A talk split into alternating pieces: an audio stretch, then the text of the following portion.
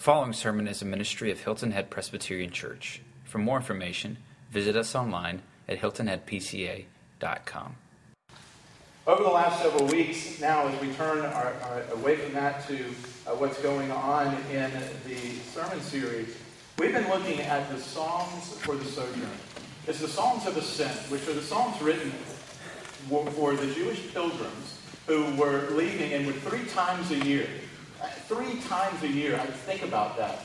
My mother gets mad at me because I don't go see her uh, often enough and because it's so busy. And it's an easy three and a half hour drive or so or, uh, to go see her.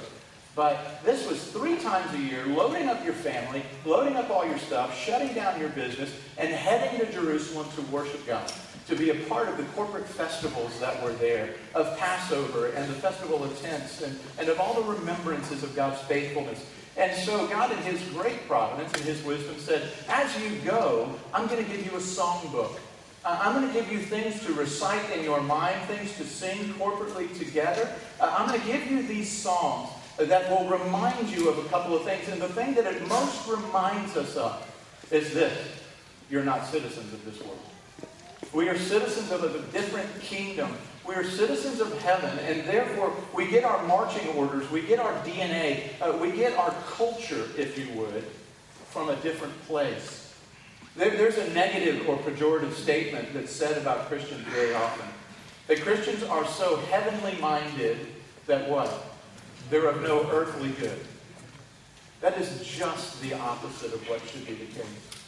It really should be, that it's only when Christians are heavenly minded that they're of any earthly good. Because it, it, it informs us, it, it, shapes us on how we engage uh, in life. We've got a marriage seminar going on, and the gospel, our Heavenly Father, who said that the best way for me to describe my relationship to you is through a husband and a wife coming together in marriage. That it says Christ married the bride, the church. And so we understand marriage in that way, that it's more than just two people committing together for as long as we both shall love. It's for as long as we both shall live together. There was a wonderful uh, Puritan writer who would sign all of his letters to his wife this way. Your husband for a season, your brother in Christ for all eternity. He got it. He, he understood what it was about. It informs us of how we're supposed to, uh, our citizenship in heaven, our traveling as pilgrims uh, along the road uh, towards heaven, towards one day the new created heaven and earth. It informs us of how we're supposed to deal with the fallenness of this world. I find it fascinating if you start to read the news now uh, of these missionaries who got the Ebola virus. Somehow, in certain circles within the media, they're being vilified. Why would they be over there? Why are they now spending and using uh, tax dollars? Why are they coming and making it dangerous in Atlanta and they're bringing this back uh, to our country? Those people shouldn't have even gone over there. But they were Christians. And they realized this. Who should go? Someone with a worldview that said this life is all you have? If this life is all I have and I've got to do everything I can in this life, if Lisa gets sick, I'm going to say, honey, I love you. I'll see you later. Because I can't, I, but if I realize that this world isn't all but that my citizenship is in another world, I can go into places where I may contract a disease and die. And do it without fear, and to do it with passion and right motive. You see, it's only when we're so heavenly minded uh, that then we become fearless. We become triumphant. We become heroic. Uh, we become these things that are so fantasized and romanticized in our culture. They can't get there any other way than through understanding who you are in Christ and that you're walking on that road.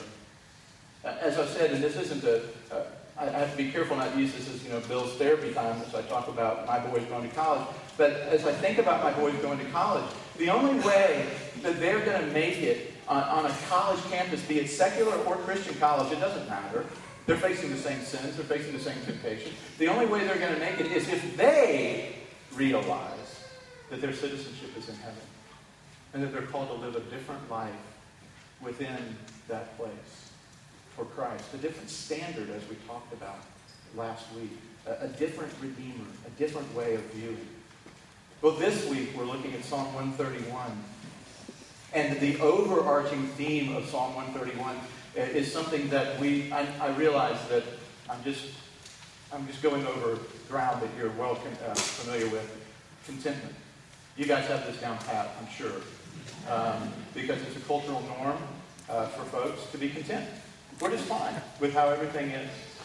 But if you're one of those few and select who's not content, who wrestles with contentment, then David and the Lord, in his great wisdom, uh, the Lord, I probably need to step back. You guys are getting intimidated. with the front back right up here. Um, these roads will be open every week, I guess. Um, but David, the shepherd king, David, the warrior king, at some point in his life, we don't know when, I imagine that it was probably later in his life, he wrote these three verses on contentment. And he basically said of himself, I've learned how to be content. This was probably uh, the psalm and the words that drove uh, Paul to write in Philippians, I've learned to be content. I've learned because I've known that that's something that's gained when I find Christ, is a deep and profound contentment uh, in this world. Here's the theme of how we're going to, to look at this today. I love that it's three verses, so three parts, uh, three uh, things to write down. Don't think too highly of yourself. Don't think too little of yourself. Just think of yourself less. Those are the three points this week. Don't think too highly of yourself. Don't think too little or too lowly of yourself. Just think of yourself less. Easy? Well, that's what we're going to look at. Uh, and the, the psalmist writes these words This is the word of the Lord. O Lord, my heart is not lifted up. My eyes are not raised too high. I do not occupy myself with things too great and too marvelous for me but I've calmed and quieted my soul. Like a weaned child with its mother, like a weaned child is my soul within me. O Israel, hope in the Lord from this time forth and forevermore. Amen. This is God's word. Sinclair Ferguson, the wonderful Christian theologian and pastor, wrote this about Christian contentment. Christian contentment means that my satisfaction is independent of my circumstances. When Paul speaks about his own contentment in Philippians 4 11 through 13, which we spoke about, he uses a term commonplace among the ancient Greek philosophical schools of Stoics and Cynics. In their vocabulary, contentment meant self sufficiency in the sense of independence from changing circumstances. You see, Paul was using word, and what we're looking at is a sense of our culture and philosophy says that you can be content, but it's outside of your circumstances. The only way to find contentment is to remove yourself, even uh, existentially, to remove yourself out of your circumstances and to find a peace, to find contentment and to settle your soul. And if you don't think this is rampant, even in the church today, uh, I uh, am a pastor's son. My father was a Presbyterian pastor. And I remember as a teenager uh, going to uh, a retreat center at Montreat up in the North Carolina mountains. It was beautiful and wonderful. And we're on Lake Susan, and we're right there in the hotel. And we, my little breakout group from this conference, had the front room up looking out over it. The windows were open. And we were talking about contentment, how to find peace as teenagers. And you know what we were taught to do? To lie down on the ground and to close our eyes and through existential meditation to leave our bodies and to go right out the windows like Peter Pan and to head out over Lake Susan and to cruise around and to turn up the creek and to move up the mountain and just be at peace, forgetting all of your service. This was church camp. You know where the teacher learned that? Probably from our pastor, the theologians of that denomination. Because we've bought into a lie that contentment only comes independent of our circumstances. That's why so much of your prayer life is asking God to change your circumstance. You pray passionately for Him to change your circumstance. And it's not necessarily wrong to want circumstances changed, but if that is what is the key for you finding contentment, Paul says, as one pastor would put it, it smells of smoke and it's from the pit of hell we can find contentment, Christian contentment, within any circumstance. God promises that. That's what Paul, or that's what uh, David was explaining here. This shepherd king, this warrior king, was writing at some point in his life, maybe reflecting back as he talked to Solomon and to his other children, to whoever would listen at that point, to an old man about to go to see his Maker. And he spoke about contentment. Ligon Duncan, one of my professors and a pastor in our denomination, wrote this about the song. Contentment is a pursuit that is easier spoken about than attained. We can talk about contentment a lot, but to attain contentment, when you went to bed last night, were you truly at peace? Were you okay with everything that had transpired in that day and what was going to take place in this day? Or were you working up a mantra in your own mind? Now I lay me down to sleep. I pray the Lord my soul to keep, and if I die, I, whatever. Um, if I die, before I wake, I pray the Lord my soul to take. That didn't work. I pray the Lord my soul to take. Still not able to sleep. Now I lay me down to sleep. I pray, and you use it as a mantra. And you try to get yourself to contentment. Not saying that within any circumstance, you can find contentment. Charles Spurgeon, the wonderful Baptist and um, English pastor, said this about the song. It's a short ladder, but one that rises to great heights.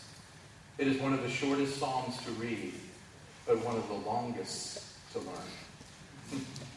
Isn't that awesome? That guy was pretty good uh, at preaching fascinating thing on the side about Spurgeon. Spurgeon wrestled with massive depression. Spurgeon wrestled uh, with the highs and the lows. And you can imagine that he knew exactly what he was talking about. He said, it's easy for me to talk about contentment. Because when I'm ravaged by the fears of this world and the depression of this world, I forget it so quickly and so rapidly. What a great man he was. So now, taking those thoughts of contentment and putting it into the first thing that we said is our theme. Don't think too highly of yourself. Verse 1 says this O Lord, my heart is not lifted up, my eyes are not raised too high. I do not occupy myself with things too great and too marvelous for me. What an incredible statement for any person to say. But then again, remember who is writing this? It's David, the king of Israel. David, the one, it says, who was passionate after God's own heart. This was David. And here he is writing and saying, Lord, my heart's not proud. My eyes are, are not haughty. They're not high. And I don't occupy myself with things that are too great for me. Basically, David was addressing uh, three things in here. James Montgomery Boice, the wonderful pastor of 10th Presbyterian Church in Philadelphia, uh, wrote in his commentary that the three things you learn out of those, that first verse uh, was one of the greatest difficulties uh, in our lives is that we think too much of ourselves. We can't be content in that way because it leads us into pride. And then the second thing that it leads us to is arrogance. And finally, the third thing it leads us to is ambition. So don't think too highly of yourself. Proud. He said, My heart is not proud. My heart is not lifted up. It is not filled within me. I'm not too full of myself. I don't think of myself all that much anymore, is what he was saying. Because I, am not concerned about those things anymore. Interesting anymore. Because if you go back and you read uh, the story of David, even when he showed up at the, at the fight with Goliath and the battle that was going on, he showed up and you would think that his brothers would be happy to see him, but Eliab, his oldest brother, or one of his old brothers, looked at him and he said, What are you doing? What are you doing here? he said, I know why you're here. he said these words I know how conceited you are and how wicked your heart is. You came down only to watch Now, Eliab was probably wrong at some level. He was an older brother. There's sometimes uh, siblings. How many of you have a sibling? Do they know you pretty well? But they don't know you perfectly. So they make some assumptions. So Eliab wasn't, that wasn't a perfect picture of David, but you can get a good picture of David. And Eliab said, You're conceited. You're conceited, to put it in another light way, you're, you're a conceited little punk. And you came out here just to watch. You came out here just to get some popcorn and candy and sit around and gawk at, at Goliath as he walked out and as he mocked God's people. You're a conceited young man, David. David said, I'm not conceited anymore. I probably once was. I was proud in that way. And pride is such a, a, an enemy of contentment. Because what pride basically says, and it moves right in uh, to the second uh, thought there, uh, pride is that thing which uh, we need to address more than any other characteristic in the Christian faith. The scriptures say that God opposes the proud and he's drawn to the heart. He's drawn, excuse me, to the humble. God opposes the proud. How many of you admit regularly in your confessional before the Lord, God, break my pride? I'm a prideful man. I'm a prideful woman. I want things as I want them to be. I love it when people talk about me. I love it when I'm the center of attention. Think about who do you like to talk about more than anybody else? You. And your family and all the things that are happening to you and all of that stuff. We, we joke around in our home that all of life is middle school. It's all junior high. Because if a junior high student goes out and catches a fish and goes and tells his friend about the fish he caught, guess what the friend's going to say? Oh, well, that's nothing. I caught a bigger fish. And then the third friend's going to jump in and go, well, that's nothing. I caught 10 fish. And then the other friend's going to go, that's nothing. My dad owns all the fish. He's a fisherman. He has a boat and all that. And it's always about me. You're inserting yourself into the middle, and it has to be about you. I remember as a young man uh, that as I would daydream, I wouldn't have these wild and grotesque daydreams. People would go, What do you daydream about? What do you think about? I was always the quarterback who was going to throw the pass at the end of the game. And everybody's going, Yeah, that's awesome. I went to a college with like 980 people and a really horrible football team. And so it wasn't about that. I always dreamed being somewhere else, you know, of dreaming about, because I wanted. And you know what happens when you daydream and you dream about those things where you're the center of it? You use all of your energy. You use all of that to put yourself in a place you were never designed to be. And then guess what? When you wake up from that daydream and you look around at what you have. You're not content. You're disappointed because the daydream hasn't come true. So David's saying, pride. My heart isn't pride. My, my heart isn't lifted up. And he said, and I'm also not arrogant. They're very similar. They're, they're bedfellows, if you would. Arrogance. My eyes are not haughty. The word haughty comes from uh, the, a derivative of the word high. My eyes are not high. My eyes are not lifted up. Basically, what David's saying here is, my eyes, I have not placed myself in a position above you, God, to look down on, on you, to look down and to look in and to peer into your decisions, to peer into your character. I'm not placing myself above you and then making judgments on who you are and what you do. My eyes aren't haughty. They haven't been lifted up. Many of us wrestle in this way. Because here's what we say. We don't use the word haughty anymore. Maybe we should reintroduce it uh, into our language. But we think this way. Hey, Lord, if you had just consulted with me, you could have saved yourself and me a whole bunch of trouble. because I had a much better plan for what was going to happen and go on. And, and if you had just sort of talked with me, you would have, I, I would have been able to tell you that that wasn't a good idea. Because the only way to say that is what? To be above it.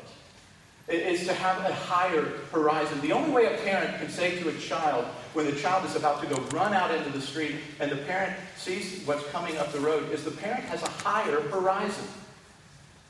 The parent looks out and says, There's a car coming, and the car is coming at such a rate of speed, and it doesn't see you because that person is texting, uh, and they're looking around, and they're jamming, and they're doing all this. So if you run out in the street, sweetie, You're going to get run over. And you know what the child says? Thank you, mother. Thank you, Father, for having my best interest in mind. Thank you for helping me save my life. I so appreciate that. The child goes, I'm going to go on the doggone street. Why are you keeping me from my freedom? What kind of repressive parents are you? My friends are playing in the street. My friends are doing all of this. All of these things are happening. Why? You're not letting me do it. The child has then put their horizon above yours. And they've said, I know more than you do, Mom. I know more than you do, Dad. They're haughty. Their eyes are lifted up. They're demanding answers to questions that they don't have the right to have answered. that's what a haughty eyes are about. Haughty eyes uh, say something like this. I wonder if David maybe wrestled with this. God, I was anointed to be king. How come I had to wait so long?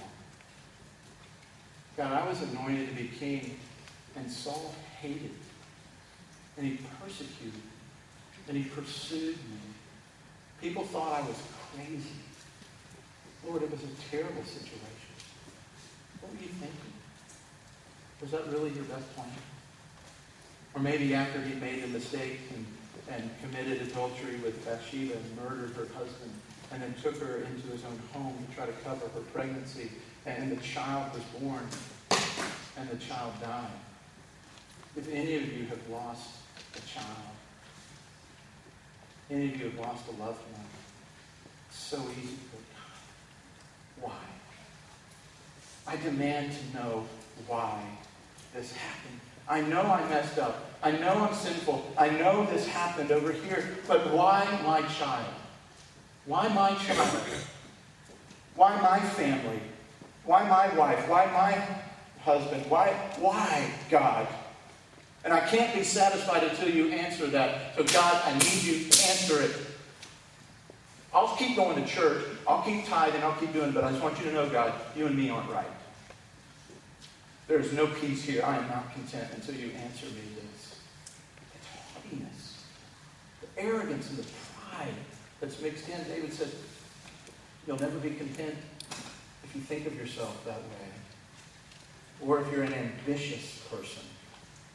Third point under that first idea. He says, I do not concern myself with great matters or things too wonderful for me. You see, overcoming ambition does not mean that David did not want to achieve anything or that we should be passive and do nothing. David is simply rejecting an ambition that goes beyond what God has for him at any given time. That kind of ambition is going beyond what God has for you at that time. Ambition uh, is, as one writer put it, as Eugene Peterson said, it, it is aspiration gone crazy. Ambition is aspiration gone crazy. Uh, it is taking aspiration, is, which is a desire to do great things. It is a desire to please God. It is a desire to be successful in your business work. It is a desire to have a happy and healthy home life. It's a desire to be the best player you can be on your team and the best student and all those. Those are good things. Those are good aspirations. Paul said, I, I press on towards the goal. I aspire to that. Ambition is aspiration gone crazy because then it's all about you. I've got to have that. I must have that. My contentment and my happiness is based upon that, and I will gain it at whatever cost. Some of you here, I imagine, you have had incredibly successful careers. And I wonder if at any level you carry regret for the things that it took to get to the place where you were. But you're ambitious. And it didn't matter who was in your way, you were going to flatten them in order to get what you want. You were going to do whatever was necessary to gain the goal of being fill in the. You were going to do it. That's what Eugene Peterson says is aspiration gone. You kind of see it going crazy. But it's all about you. You have become the center of that. That's what David is saying. You're thinking too much of yourself. Don't think too highly of yourself. You got that? That's easy, right? So you can go home today and not think too much about yourself. But here's what's probably going to happen. You're going to get home and you're going to, I promise you, somebody in this room is going to be frustrated in the parking lot. Because somebody didn't let you out. Somebody cut you off. Because you're, you're, it's about you. Don't they know I've got to get someplace? Don't they know that I've got to go do something? Isn't that why you're frustrated in parking lots? Uh, maybe what we can do is everyone can stand around and go, no, after you. No, after you. Then, you know, we'll see. See how well this takes. But on the flip side of don't think too highly of yourself, uh, we, he would also say, don't think too little of yourself, verse 2. But I've calmed and quieted my soul, like a weaned child with his mother. Like a weaned child is my soul within me. But David was also saying was you don't want to think too highly of yourself, but you don't want to see yourself uh, as so infantile, so desperately needy, uh, so desperate uh, and so so small in your vision that you view God incorrectly and you view yourself incorrectly. But what he's saying there is this picture of a weaned child. It's a wonderful description. It, it describes the child that would be at its mother's breast and the dependence and the necessity uh, of that child to its mother. And that's a good characteristic for a Christian, that we're dependent upon God. But he says, no, but we're a weaned child that is there next to its mother and sees its mother not as a means to an end, but enjoys its mother just for being its mother. When it's hungry and the mother doesn't respond immediately to it, doesn't vilify the mother when all of a sudden it wants something and, it doesn't get it immediately, it doesn't say, You're not good. You don't have my best intentions in mind. You're not really a good God. You see, when we're an infant and we view God in that way, it's good to say that we're dependent upon God, but at the other side of it, Paul is saying, I wish you would grow from your infancy. I wish you would move on and beyond the fact of thinking that you have to have everything you want, when you want it, and how you want it. And you ring your bell with God. And you say, God, answer. And when he doesn't answer, you vilify him. He must not really be good. He must not really love me in, in this way. And what's happening in your life at that point, when God is telling you to wait, when God is telling you, I've got you, but you're not going to get it on your time. Parents, does that sound familiar at all? Spouses, does that sound familiar at all? Hey, you, dinner's coming. Just chill. Just wait. But, you know, if you're the parent of teenagers, you realize that feeding is more of a grazing effort. Uh, it just sort of starts in the morning and just sort of continues on until they finally fall asleep with a bag of Cheetos hidden somewhere in the room where they're not supposed to have it. And when you tell your children, hey, kids, it's time to put on your big boy pants. It's time to play adult. And adults just don't get to do this all day long. They don't just get to demand this. So there's going to be kitchen hours. And there's going to be this time at breakfast, and this time at lunch, and this time in the evening. And other than that, uh, it's closed. And so you're on your own. And, and guess what your kids are going to do at that point? Well, that's not. What do you mean me? This is terrible. Oh, I, I don't understand this. I got a phone call from one of my sons who shockingly is already out of money. And he said, Dad, we need to talk about this meal plan that you bought us. Got me. I was like, this meal plan, you mean this $1,800 meal plan that's supposed to feed you three squares a day, seven days a week? That one? Yeah, it doesn't really cover weekends very well, so I need you to send me an allowance. I was like, really? and uh, he said, yeah. I said, buddy, are you kidding me? He said, no. Like, you worked all summer. Where's all your money? Ooh, uh, you know, spend it on something else. I'm like, no. Well, don't use my credit card for that. Figure something out. Get a job. Do something else. You know what he didn't say? Dad, thank you for helping me move into adulthood and. I was shocked. Because guess what we're doing with him and them? We're weaning. To say, it's time to be an adult. And as an adult, maybe you should look at your resources better and think that the second week of school is not a good time to go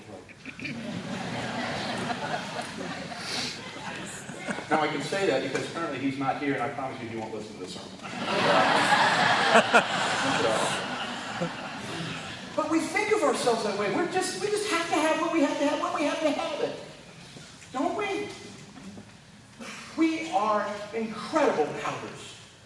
Well, what's wrong with you? Give them away. I can pout really well. Maybe my bottom lip doesn't come all the way out, but I can pout really well.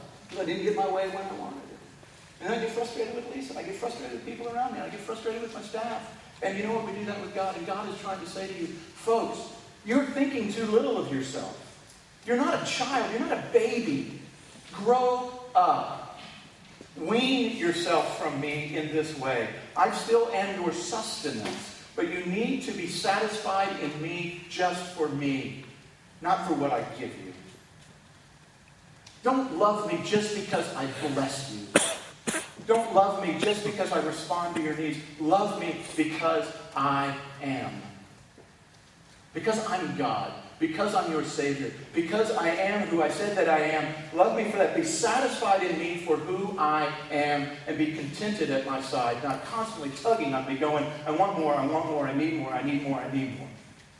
That's what David's saying. Don't think so little of yourself that you're a child still, that you're a little infant, but so often that's how we act like little babies. And we don't get away. Well, you know, church wasn't exactly how I wanted it. They didn't pray the songs I wanted to pray, play. Children's ministry wasn't exactly what I wanted. These chairs aren't very comfortable. Their floor is kind of loud. We get we just pout. We're really good at pouting in every venue of our life. And David and the Lord is saying that. Folks, you're thinking too little of yourself. Grow up grow into maturity, is what Paul said. Oh, I just, I would so love it if you would grow want and desire heavier immediate and more glorious things. I've got to move quickly, but I do want to say this. How many of you have read uh, Rick Warren's uh, The Purpose-Driven Life? A, a, large portion of you. The best-selling book of all time in, in uh, Christian writing. It's a wonderful book. But it's sad that for some of you, that's the only Christian book you've read. Let me ask another question. How many of you have attempted to read a Jonathan Edwards sermon? Good. Not nearly as many. Uh, I promise you this. If you want to grow in your spiritual life, quit reading just the popular writers of today in Christian. Move on to some folks who are going to challenge you to move into a deeper understanding of what it means to be in relationship with God. Challenge yourself up grow deeper in some of those things. Read the other things, fine, but challenge yourself up. So the first thing, don't think too highly of yourself, and think too little of yourself. Just think of yourself less. And what do I mean by this? He says there at the end, in verse 3, so beautifully, O Israel, hope in the Lord from this time forth and forevermore. What he you saying, folks, I just want you to think of yourself less and think of God more. I just want you to, to experience what the Puritans said was the expulsive power of a new affection. Isn't that great language? The expulsive power of a new affection. That when a new affection takes root, it expels, it's expulsive, it expels all other passions and affections. Uh, when you uh, were uh, looking around the room one night or one day and you saw your beloved walk in and you went, wow. And you began to have an affection. I can still remember uh, on New Year's Eve in 1991 of walking into church and seeing this incredibly beautiful uh, brunette, long hair, playing uh, the guitar up on the stage. And I was like, wow. I'd met her before, but it was like, wow. And four weeks later, we were engaged, and five months later, we were married. And I realized that guess what happens when you fall in love with your spouse? It expels all other affections. It puts them in their places other than the one for Christ. It says of all old girlfriends, all friends, parents, even siblings, you've been removed as the most important human relationship that I have.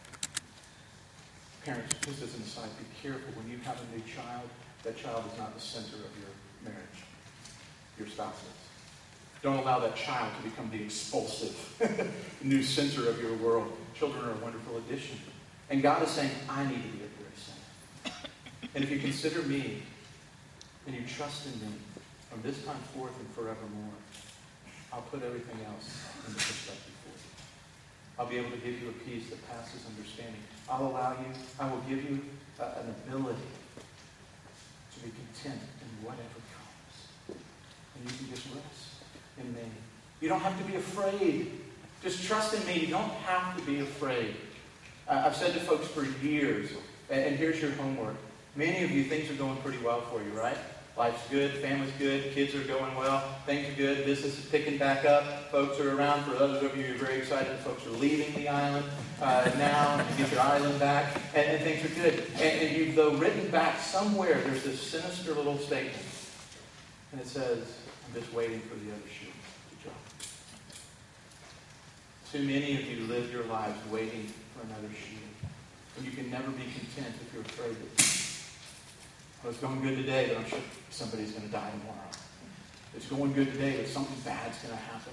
You, you bought into this. Here's your homework. Go home and write it. I've told you this before. Put it up on your wall. There is no other shoe. You get that?